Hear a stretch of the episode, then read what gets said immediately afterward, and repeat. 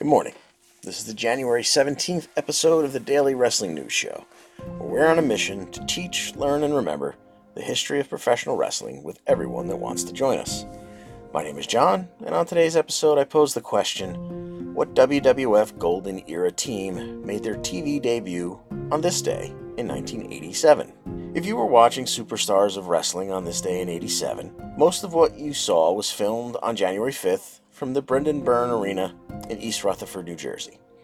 After Kamala squashed an unfortunate fella by the name of Don Driggers in 33 seconds, you saw a vignette for Outback Jack. And when the camera cut back to the ring, Vince was telling you in voiceover, among all the sights and sounds of the WWF, we're told this next duo is going to be something else indeed. In the ring, we were introduced to Salvatore Bellomo and Mario Mancini. The show was emanating from Jersey. There were a couple of paisans in the ring. Nothing out of the ordinary about that.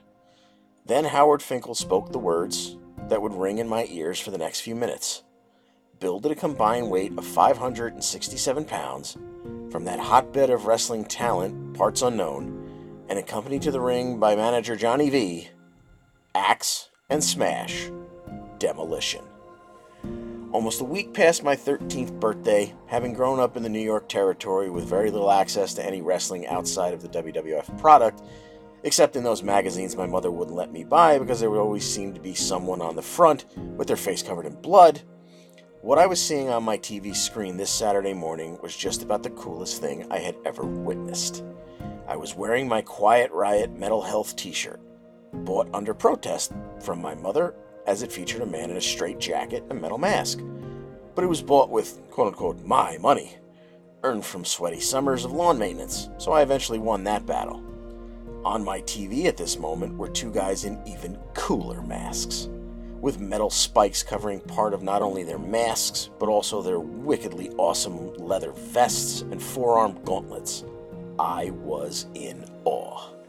The mask came off, and these two, not quite muscle bound, but barrel chested and country strong for sure freaks, had their faces grease painted like Kiss, though somehow seemingly even more demonic and intimidating. There wasn't a lot of technique involved. Body slams, clubbing blows, and clotheslines were the majority of their repertoire, but it was all delivered with such force that it was more than enough. After barely more than two minutes, Smash made a tag then lifted Mancini to his side and brought him down across his knee for what normally would be a backbreaker, but he held him there in this vulnerable position as Axe climbed to the second buckle and came down with an elbow that sent Mancini flipping ass over tea kettle and crashing to the mat where he was covered for the 1 2 3. In the very next segment, Hulk Hogan appeared in Piper's Pit, where he was presented with a trophy for surpassing three years as the WWF champion. But I didn't give a crap about Hogan to begin with and I couldn't even concentrate on him in this moment. What the hell had I just seen in that previous segment? A tag team that was the walking, smashing embodiment of rock and roll that I was coming to love. I felt like Quiet Riot's Metal Health should have been their theme music. And they weren't even in their peak form yet. On this superstar show, Axe was portrayed by Bill Eadie, and Smash was portrayed by Randy Colley, who you might remember as Moondog Rex, with Johnny Valiant as their manager. At this point, very few wrestlers and or teams had theme music, and Demolition was not among the chosen few just yet. Randy Colley would be soon replaced by Barry Darsow in the Smash role, and manager Johnny Valiant would sell their contracts to Mr. Fuji, completing the most popular and memorable iteration of the team. And as more and more WWF superstars began being blessed with walkout music, they were part of that next wave to get theirs. And forget what I said about my idea for their theme, because the one they got was perfect. A chugging four chord riff with lyrics performed by Rick Frickin' Derringer. The only thing I liked about Hulk Hogan at the time was his real American theme music. Now, the same man who wrote and performed that tune flexed his darker side as he slugged through a simple but perfect chord progression and landed somewhere between a bark and a scream as he added the lyrics Here comes the axe, and here comes the smasher, the demolition, walking disaster. Pain and destruction is our middle name. They perfected the face paint from the mostly black mess that we saw in their debut, added the killer music, the right manager, and ran roughshod over the Fed. They remained undefeated through June of that year, and in a very healthy tag team division, they would be champs by the next year's WrestleMania. Their first of three title runs would be historic, lasting a record 478 days.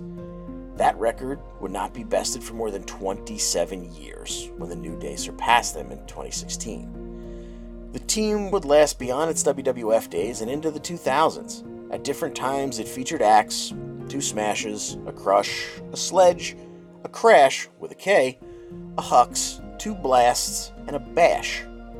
But it all began with Axe and Smash, Eadie and Colley, who made their television debut on this day, January 17, 1987, from an East Rutherford, New Jersey show. Well, that's our show for today. And if you'd like to continue the conversation about demolition, I encourage you to join the Daily Wrestling News Show Facebook group. You can go to facebook.com slash groups slash wrestling news show or just search for Daily Wrestling News Show. Either way, click join and we'll let you in to talk about demolition, your favorite tag team, or any historical wrestling topic. And if we don't see you there, we'll see you right back here for another episode of the Daily Wrestling News Show.